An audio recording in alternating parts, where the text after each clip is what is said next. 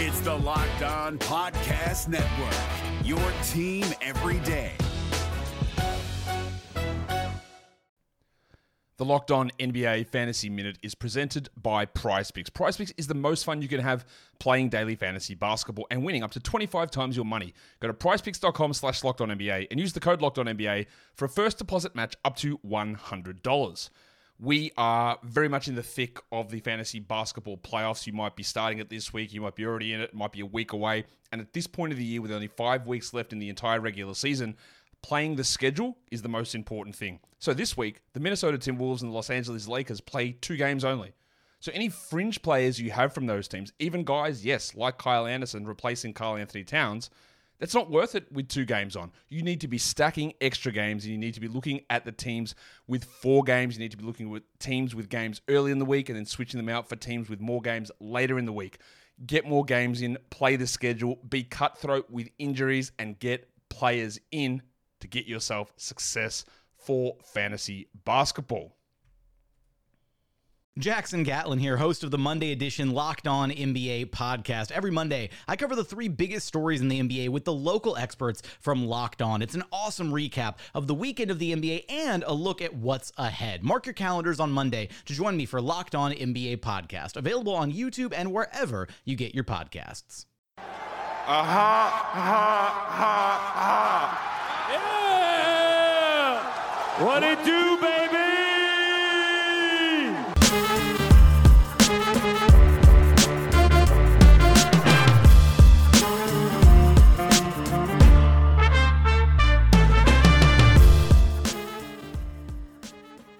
Everybody, and welcome to episode 767 of Locked On Raptors, where Vivek, Jacob, and I continue to joyride the jalopy that Sean Woodley built.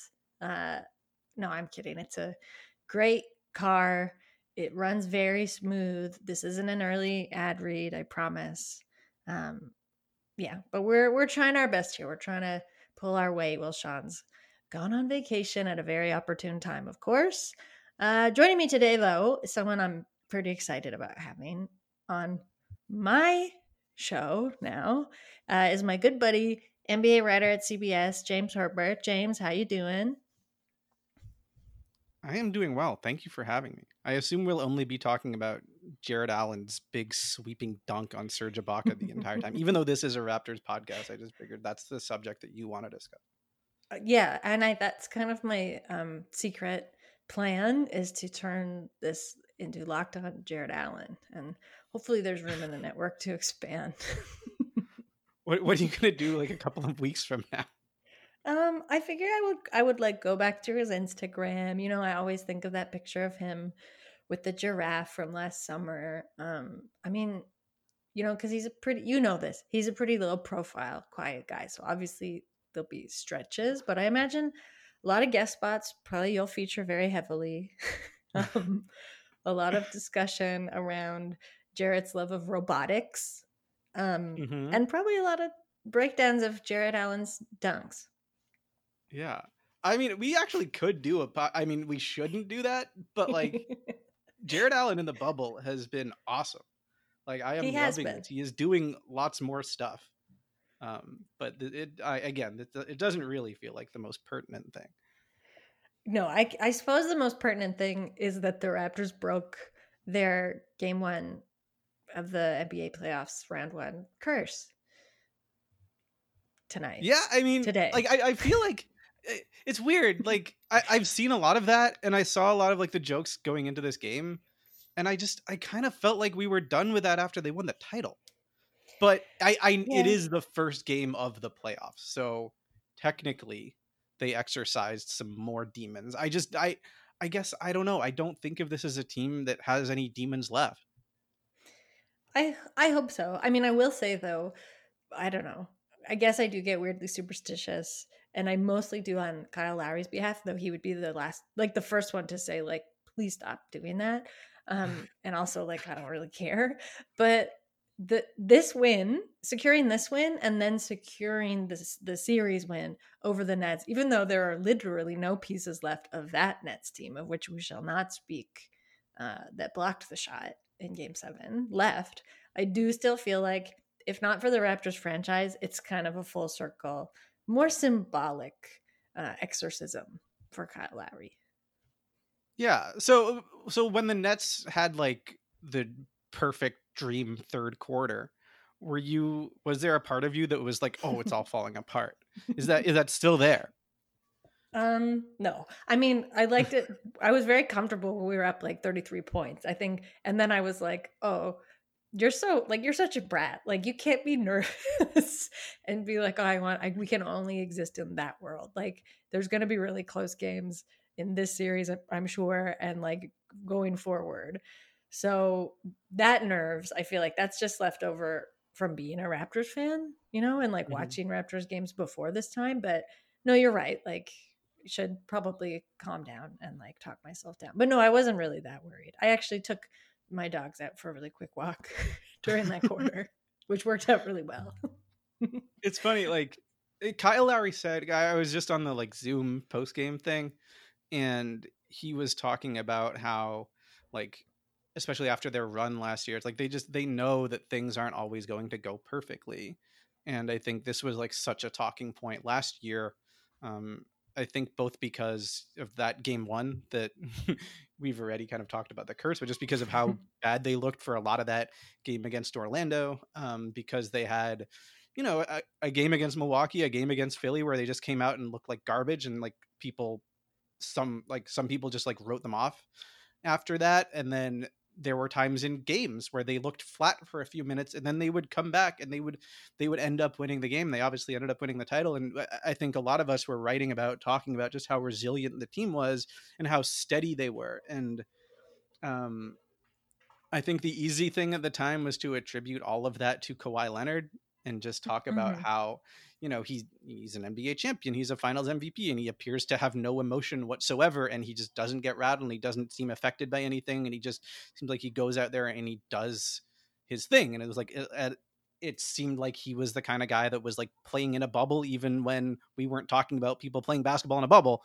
But I think it, really it was not just him. Like Marcus Gasol, I think defined that uh, as much as anybody. Um, like I think Nick Nurse honestly personified that. Like he just came in and had that vibe about him all year that was like just kind of stay in the present. Um, while at the same time being mindful of like what the big picture for the team was and not like that I think in the past Raptors teams like you'd hear like Lowry and DeMar talk about not getting too high and not getting too low, but it always just seemed like a massive cliche that didn't actually really feel like how they were experiencing anything. And I think this team has just been like that. And Mhm. it doesn't exactly fit to talk about that in a game where the Raptors led wire to wire um, and dominated for the vast majority of it. But Kyle even brought that up today, referencing that third quarter. And I think that is sort of relevant. Is like they just kind of do their thing and they're not going to get like freaked out about like Timothé Luwawu-Cabarrot hitting a bunch of threes. Like, like certainly not. but on the note of, as you very aptly put it, I think like cliches and like cliches of fandom, but and and managing whether it's fake stress or nerves of that third quarter. Um, but yeah, between managing nerves of that the Raptors are going to bail on another game one and managing what you're going to scarf while you're watching them, you've got plenty on your plate. Give yourself one less thing to worry about and let DoorDash take care of your next meal. Uh, right now, our listeners can get $5 off and zero delivery fees on their first order of $15 or more when you download the DoorDash app and enter code Locked On NBA. That's $5 off your off your first order and zero delivery fees when you download the DoorDash app in the App Store and enter code Locked On NBA. Don't forget Locked On NBA for $5 off your first order with DoorDash. The NBA playoffs are right around the corner, and Locked On NBA is here daily to keep you caught up with all the late season drama. Every Monday, Jackson Gatlin rounds up the three biggest stories around the league, helping to break down the NBA playoffs. Mark your calendars to listen to Locked On NBA every Monday to be up to date. Locked On NBA, available on YouTube and wherever you get podcasts. Part of the Locked On Podcast Network, your team every day. Okay, so my very smooth Sieg, I do want to go back to the Zoom uh, because I don't think we can get into the Raptors 134 over the Sad Nets 110 score win uh, it, without talking about team intros and specifically what you Mm. told me before you st- we started recording about what Kyle said on on the call about this the intros. Yeah, I mean, it was actually pretty sweet. Like he was saying, you know, this is something he'll remember forever, and like some guys felt like, oh, maybe they're gonna cry, but they knew they couldn't because they're about to play a basketball game. But I mean, Lowry did say that it hyped him up and got him going, and I mean, like you could see it, like just watching that video. I think like Fred's kids and Lowry's kids were the stars. Um, Mhm. And it was good that those two were the last two introduced because I thought that was just perfect. But yeah, it was it was a sweet gesture, and I think like I don't know if Lowry really really wants to take credit for it, but like clearly when he went on Twitter and praised the Suns for doing it, that set this in motion. I think that's obvious. I hope it's obvious. I also talked very loudly about it uh, on multiple uh, podcasts and platforms. So, you know, I hope I had some small hand in forcing the Raptors media team's hand. But I'm sure you're just to- as influential as Lowry Yeah. within the organization. Yeah, absolutely, absolutely. yeah, absolutely, absolutely. Though they didn't send me the hot dogs care package. And as I said to you, I think I'm the only one that eats the hot dogs in the media room. But whatever. I don't, I'm not dwelling on that. Um, I did want to ask, no, of course. If you think, given the like kind of zeal and energy the Raptors came out with, and like a little bit of brutality against the Nets in that first quarter, after seeing those intros and obviously feeling so fired up and like emotional and like emotionally empowered by their families, do you think the Nets are going to co-opt this for the next game? Considering how much it charged the Raptors up. And I want to make the note that I'm okay with every NBA team doing this now and like in perpetuity. But specifically, do you think the Nets are going to pull this one out next game? I think they should do it. I, I'm not sure if they're allowed to do it next next game. Well, Nets game. Um, I don't, I'm not sure they're allowed to do it next game. I think they might have to wait till game three when it's their home game because I don't think they would be allowed to really have influence over True, true. what what happens at that juncture. But I'm Okay, not not next game, These, their these next bubble rules, but home game. yes, Yeah. but I think they absolutely should. I don't know any of the Nets family members as much as I feel like I intimately know Raptors family members. Are there like, I mean, they don't have a Cameron and a Carter Lowry equivalent, do they? Not really. Um, I mean, it's a younger team. Uh, True. mean, Caris has a, a brother that's always around. Um, so I mean, like Pascal let his brother do it, right? Like, Yeah. I don't know. Yeah. I I'm trying to think if anybody on the team. I don't think anybody in the starting lineup has kids. Now that I think about it, Okay. right now, because I, I had to think about again who was in the starting lineup at this point. um, like Din Dinwiddie ha- does, um, but but but yeah, no, I, I don't I don't think that would work. I, but I mean, you you can still get people's parents and siblings and close friends and what have you, and I, I think they should do something. They they could. I I mean, if it were the Knicks, I would assume they would just get like their like celebrity fans to do something super corny. But I don't know how. Like the Nets have a few celebrity fans, but not many. You could have like Andrew Yang up there. yeah. Is like Jay Z still involved in the franchise in any Yeah. capacity, even in like a fandom capacity? I don't think so. I think he's distanced really. himself. Yeah, I haven't seen him at a game. I don't think even once since I've since I lived in Brooklyn. Maybe So one- that's not an remember. option, unfortunately. No, I was like, Um, there have been other like New York rappers and stuff that have been at, at games, but not not Jay.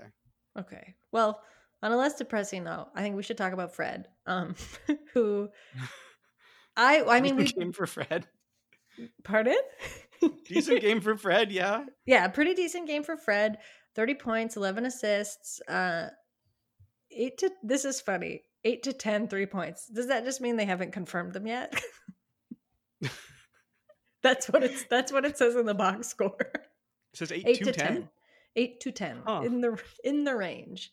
Uh, so perhaps it's unconfirmed at time of recording, but I thought pretty cool that he apparently joins Chris Paul, Damian Lillard, and Steph Curry as the only players with 30 plus points, 10 plus assists, and 8 plus threes in a playoff game in all of NBA history, which is like pretty decent company for somebody who went undrafted, constantly having to like I don't think anymore, but for a long time constantly had to prove who he was when people are like who's Fred VanVleet? Who's this Yeah. like little fearless annoying guy on court? Now, no. Now I think everybody is like lining up to pay him the big bucks. Yeah, for sure. And I think what stuck out is like the way he did it. It was very similar to me to like the way he erupted in last year's playoffs. And honestly, like most of his high scoring games are similar. Like he doesn't really like take over games in like a loud and intentional way. He just kind of plays his game and takes the shots that are there. And I thought like some of this was like just on the nets. Like they were going under some screens. They were giving him some wide open threes. And he's just gonna step into those and take them. And he just he happened to make pretty much all of them. I, I thought he played like honestly close to a flawless game and he was really good on defense too. Like it was just kind of like peak Fred. But I Mhm. also don't think he did anything out of character whatsoever. Like those were really good looks. And it it wasn't even like he was out here taking like massive heat check shots. Like I think he felt like he was in a really good rhythm and he was going to shoot confidently, but that's kind of what he does anyway. Like they're they were mostly like just him getting shots within the flow of the offense. He had a couple of plays where he would like push it in transition. He had one like awesome finish over Jarrett Allen, but like for the most part, like if Fred VanVleet is getting open looks from three point range, whether they're spot ups or whether he's like coming off of pick and rolls and just shooting deep ones, like he's going to make a lot of them. Like he's Mhm. up there on the leaderboard uh, when when it comes to open threes and catch and shoot threes. Like this is this is who he is. It was just the way the Nets were playing him, especially at first. Like those shots were kind of there, and uh, that that that to me is like the beautiful thing about this Raptors team in general is like for the most part, like when Kyle puts up a ton of points or when Fred puts up a ton of points, it, it just kind of happens. With Pascal, I think is a little different. Sometimes it can be like, all right, he is he's like feeling himself today. He's on one, but like I I feel like with Fred, he was just playing super well, and the the offense was really humming. And the Nets, this iteration of the Nets in particular, is like not a good defensive team whatsoever. I think they were having a lot of trouble dealing with how the Raptors were playing. uh, Obviously, especially in the first half, but for most of the game, and he just kind of killed it. Do you think there's like a good like ma- a good matchup that the Nets can kind of pull, pull out and adjust to like answer for someone like Fred because like as you said they aren't the strongest team defensively and I think their offense is like so generative of you know these kind of like really far out like dagger type shots. But I was even actually surprised that somebody like Tyler Johnson who is weirdly one of those players that like comes alive against the Raptors was a bit quiet um, Joe Harris, who would weirdly fit in well on the Raptors, was He would fit in well like anywhere, but especially a team That's that true. has like a like an unselfish team that moves the ball like it does. Yeah, of Mhm. course. But do you think? I mean, I guess just like, what do you think that? How do you think they can adjust to sort of answer for someone as like relentless as like Lowry? Like Lowry, I think tonight actually this is a little OT, but like when Lowry was kind of like sinking them from deep, you forget sometimes and you shouldn't, but you're like, oh yeah, like when Lowry makes those shots, as you said, it's just effortless. It's like not like mm-hmm. he he he gained some momentum and he like he like got away in transition. He's just like I'm gonna just do this now, and it's very similar with Fred. They're just very unperturbed by like what else is happening and like the noise and the chatter of the game. But like I feel like that throws the Nets off quite a bit. Yeah, and I thought Lowry was like pretty aggressive looking for those. Like he didn't have the offensive game that Fred did. He didn't shoot as well. But I mean, I like that he was taking those transition threes. He was taking Mhm. deep threes. He made a few of them early. Um, but I mean, part of the problem with this Nets team is like they're not super deep and they don't have a lot of like really versatile defenders. I think ideally what you want against Lowry and Fred is you want to put bigger guys that can also stay in front of them. Like that's what that's what you want. Like you kind of want to crowd them. You want to pressure them. Um, you don't want to let them feel comfortable. Um, and I think maybe the best option they have is uh, the deep reserve Jeremiah Martin, who we saw in the second half. I don't know if he played as a, a single second uh, in in the first half of that game, but I thought he played pretty well. Uh, he's really long. He's athletic. Uh, he made a couple of shots tonight too. He's not really known as a shooter, um, or maybe I think he made at least one three. I don't know if he made more than one three, uh, but I I thought defensively like that guy was like playing his ass off, and like, d- does that mean he's going to get like major minutes? Is going to be like the first sub off the bench, picking up or whichever Raptor guard is playing better. Like I have no idea what Vaughn is going to do. I don't know how deep he wants to go. Um, but that I don't have a ton of like creative answers here.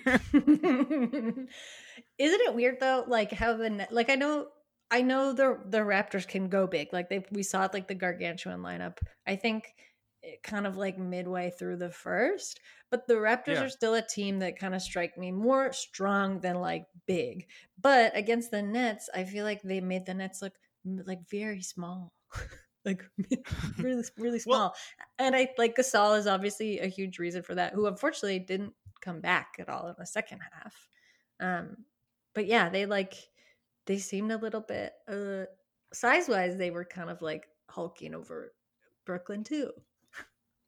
Yeah, I mean, especially when Allen's out of the game. I mean, they can go with Donta Hall if they want, but like they've gone with Kurucs at five, and I just don't think he's very comfortable there, especially in a game as intense as this. And like he fouled out in like 16 minutes or whatever, and like I just I don't like I, I feel for Jacques Vaughn there because I don't know that there's like a, a lot of good options, and whether the the Raptors have that jumbo lineup out there or not, like Pascal Siakam, Rondae Hollis Jefferson, like whoever is there playing the four, like they're probably going to be a long athletic guy that can switch on to smaller players and can kind of be physical on the inside. And like the, the Nets are just kind of built differently. like Timothé Luwawu-Cabarrot, he's had an amazing game. Like and and he has honestly been a really good find for Brooklyn, and he's been particularly impressive in the bubble.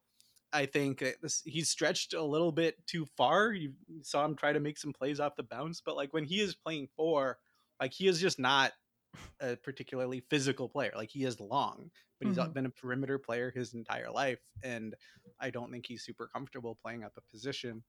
Um, but like, I don't have a better suggestion uh, for for the Nets again. Like it just th- this is how they're built, and like they're not, you know, like I mean, Caris LeVert, like I think can capably play like one, two, or three for you. Uh, like Joe Harris, you can play him at the two, and like he is pretty big for a two. He's about average size for a three. Like there, there's different looks they can go, but again, it's just like because of like what has happened to their roster, uh, they they're usually like giving up something whether it's like a shooter that can't really defend or a defender that can't really shoot like it, it- they don't have the, the same kind of luxuries the raptors do to to mix and match that way and like play big or play small like they, they we saw the nets go small but they Mhm. looked incredibly small Miniature. Um, well, speaking of how teams are built, just in time for the season relaunch, Built Bar has added all new flavors to their roster. We've got on deck caramel brownie, cookies and cream, cherry barcia, that's pretty good, lemon almond cheesecake, carrot cake, apple almond crisp. Uh, I still really want to try these things because Sean is always yakking about how delicious they are. Um, but you know they're also low calorie low sugar high protein high fiber all that because you know we're all in we were all in quar we're living in different states of reopening now it's okay if you overindulge a little bit it's fine you've got to find comfort where you can. Uh, but if you go to built bar and use promo code locked on you'll get $10 off your next order. So that's promo code locked on all caps one word for $10 off at built bar. Okay. This is Jake from Locked On. Locked On has teamed up with State Farm to spotlight some of the greatest supporting players in NBA history. After beating the Heat led by LeBron James and Dwyane Wade in 2011, Dirk Nowitzki won an NBA title and proved himself to be one of the greatest basketball players of all time. But there was one player in the starting lineup for the last three games of the finals that helped support Dirk all the way to a championship, JJ Barea.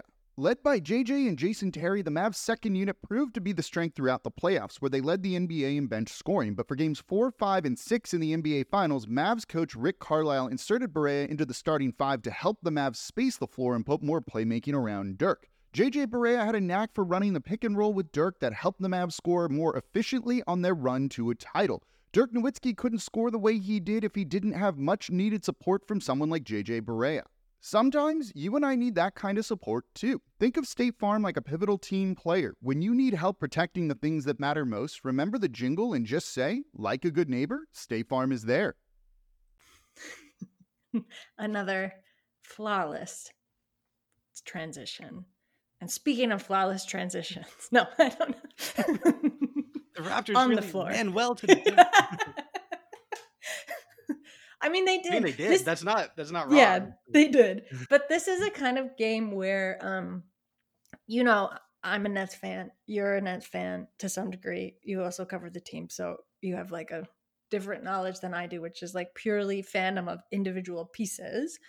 But one of I think it was I one of the announcers on the Canadian broadcast made the comment of just like how the Nets kind of like bet the farm, you know, on that team with KG and Paul Pierce, and they wanted to make a run at the title that year, and it obviously didn't work out.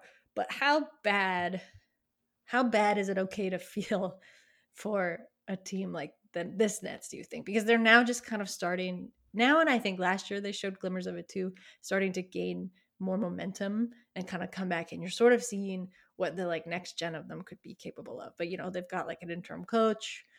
I'm not really sure. I mean, they this is a thing I also just forgot. They have Kevin Durant and Kyrie who just like aren't Let's- playing. That's Let's the thing. That's why I don't think like you can feel particularly bad for the like any like at least Yeah, I just totally blanked on Like, that. no, but but it's but it's super weird though because weird. ordinarily if if if what you just said was not true, uh, if if it were not true, if they did not have the summer that they had last summer, then this would just like there would be nothing weird about what's happening. You would think about them similarly to the Suns, right? Like you Mhm. would just be like, oh, like Caris LeVert, this is the best basketball he's played in his entire life.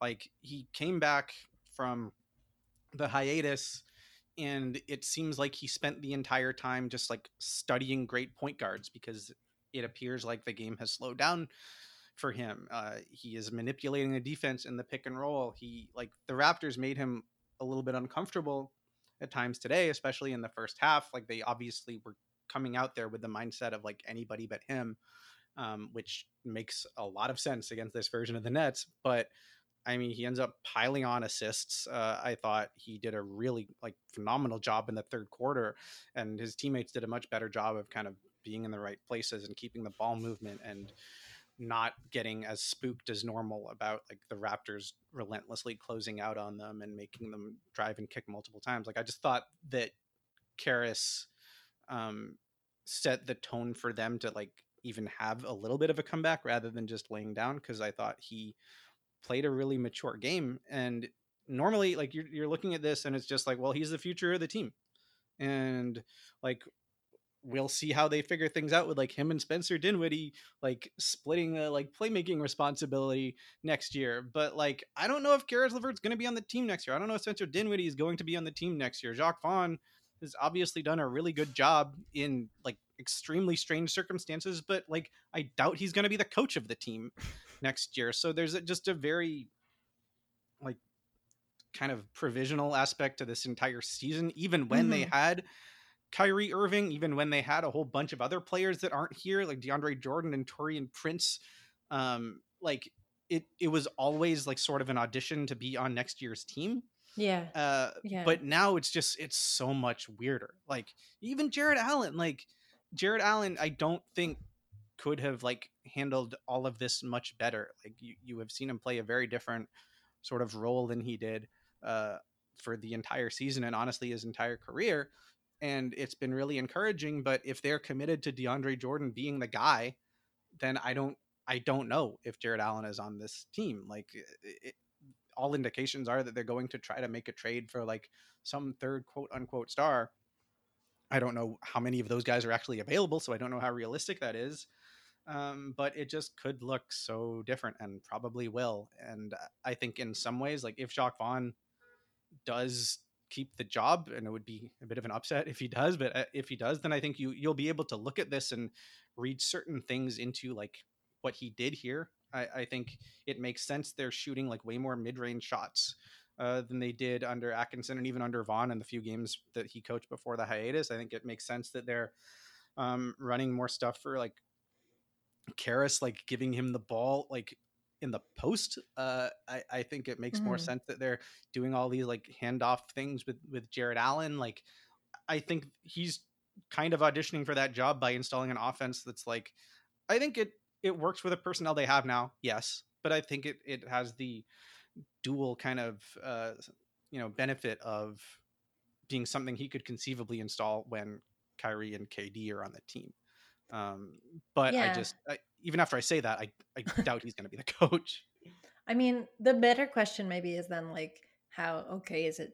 How is it okay to feel bad for someone like Caris LeVert or like Jarrett Allen, who I do feel bad for because I think if it, if this truly if this season was truly like an audition, as you say, for next season, which does make a lot of sense, I also think when you're looking at the way that they're playing now, which is like kind of I just like love it when teams are like generating their own spark and they're doing it in like whatever weird ways make sense to them. And it's like sometimes the basketball is usually not that like beautiful or like, you know, star studded to watch, but it's, it's much more fun to me. It's like very scrappy. Uh, this is as an outside observer. It's not as like in the hot Yeah. seat as this is your team, but you kind of like they're going to lose that next year because I think the way that they're playing now, that blueprint can't really fit under KD. Like it can't fit under Kyrie because those are they're going to be the dominant players on the team, and they're going to expect to have a say in kind of what happens on the floor. And they, I don't think they really want to.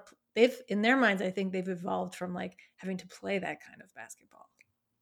Yeah, well, I mean that's why the, like the bubble nets, as weird as they've been, have been fun, is because they've had that spirit about them that I think the Nets had pre KD and Kyrie, and Mhm.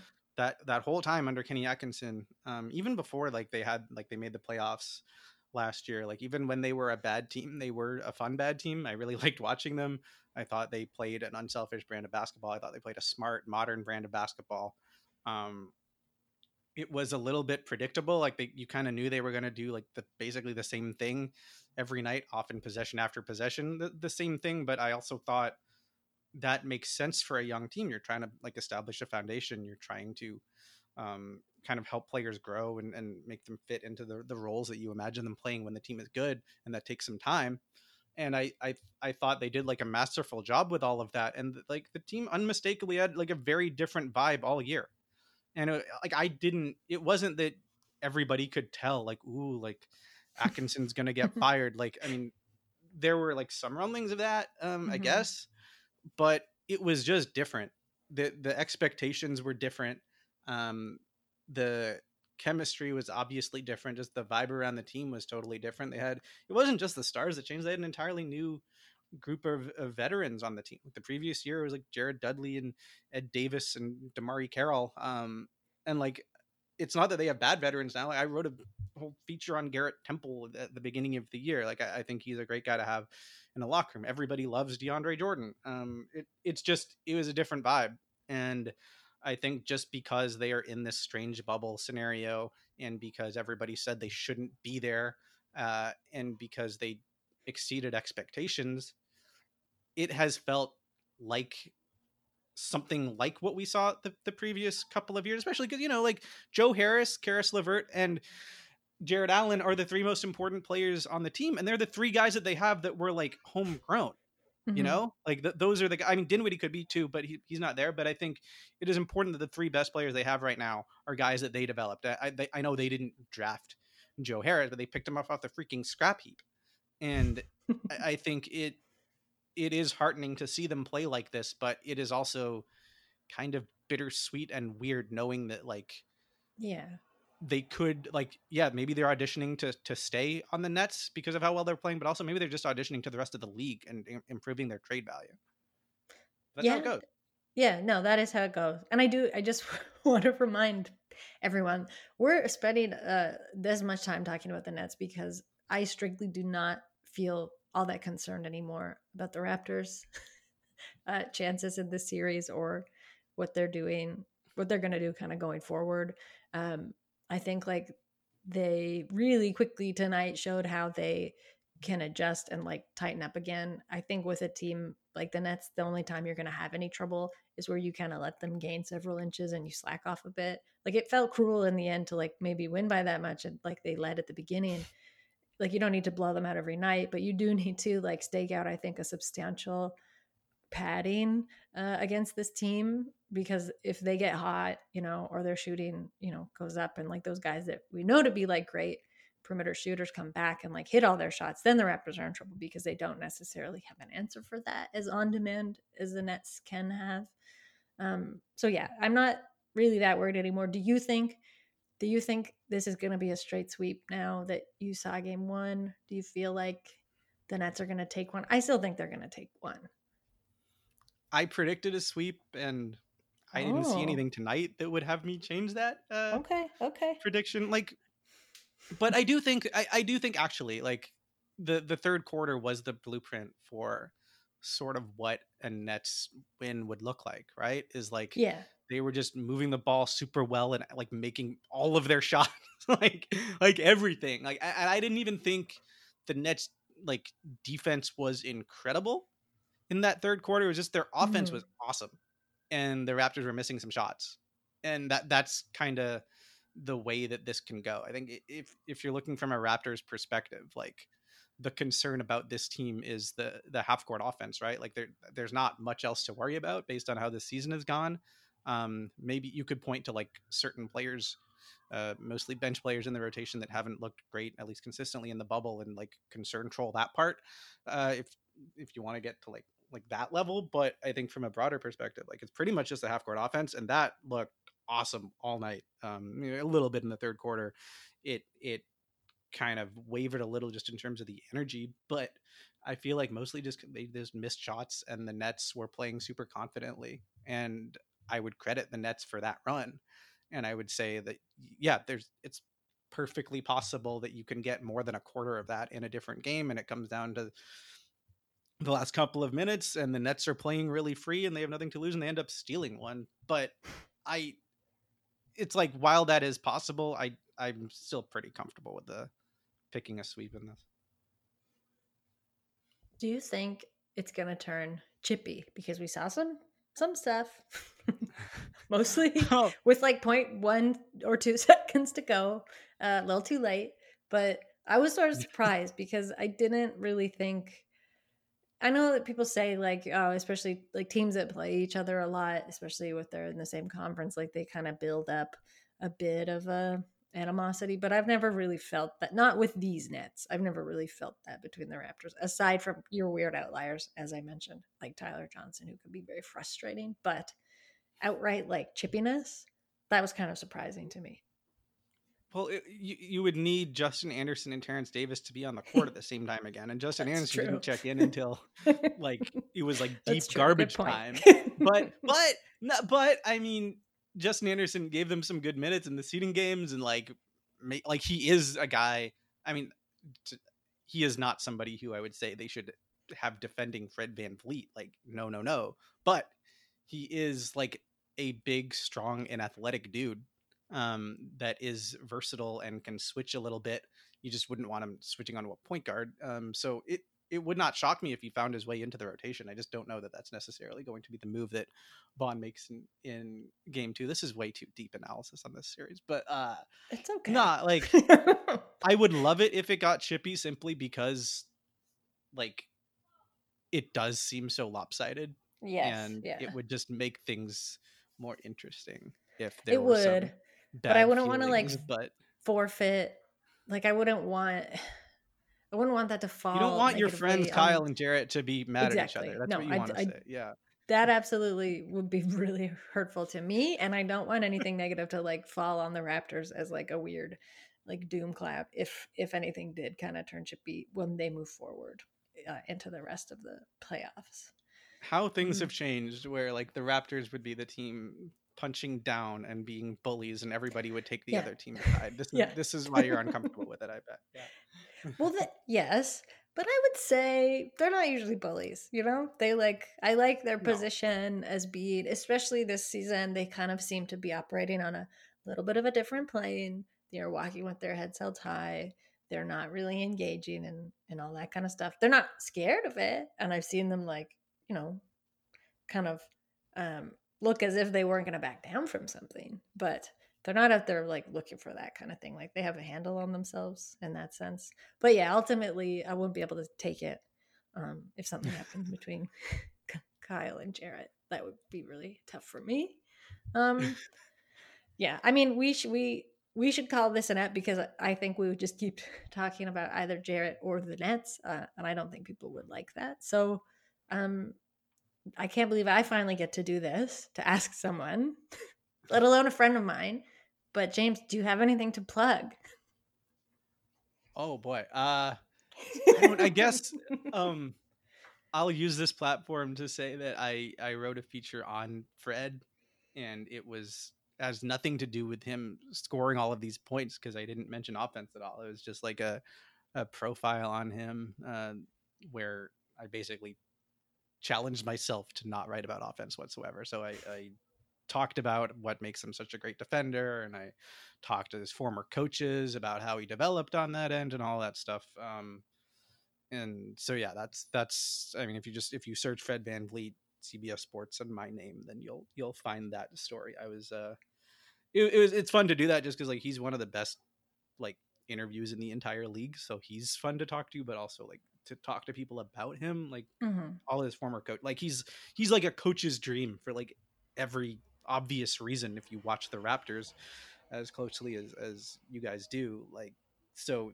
they love him as much as you would expect. And uh, I, I think he was also kind of like happy to talk about defense because that's not what people talk about first with him because people look at him and see this kind of little dude uh, and you don't think of him as a stopper, but like he had thoughts on that too. So that that was that was fun for me. Um, and it's not I, I I don't know. I published it probably a month ago.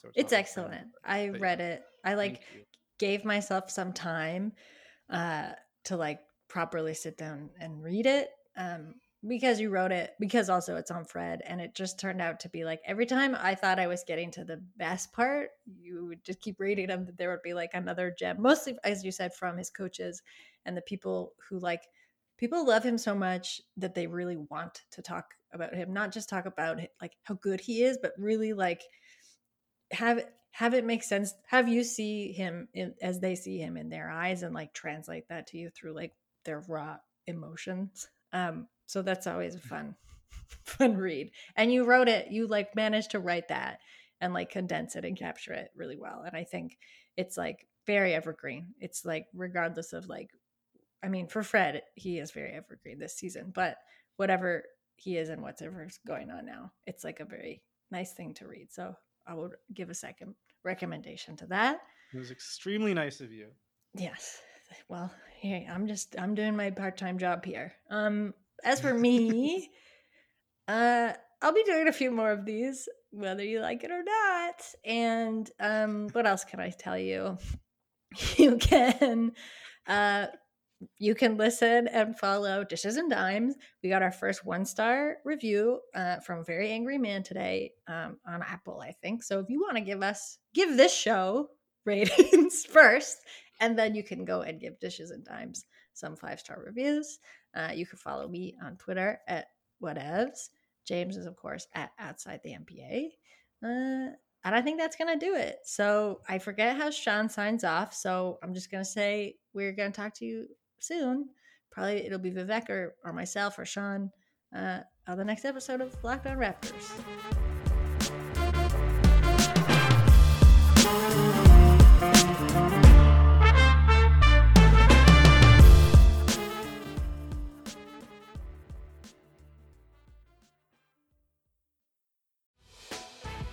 Prime members, you can listen to this Locked On podcast ad free on Amazon Music.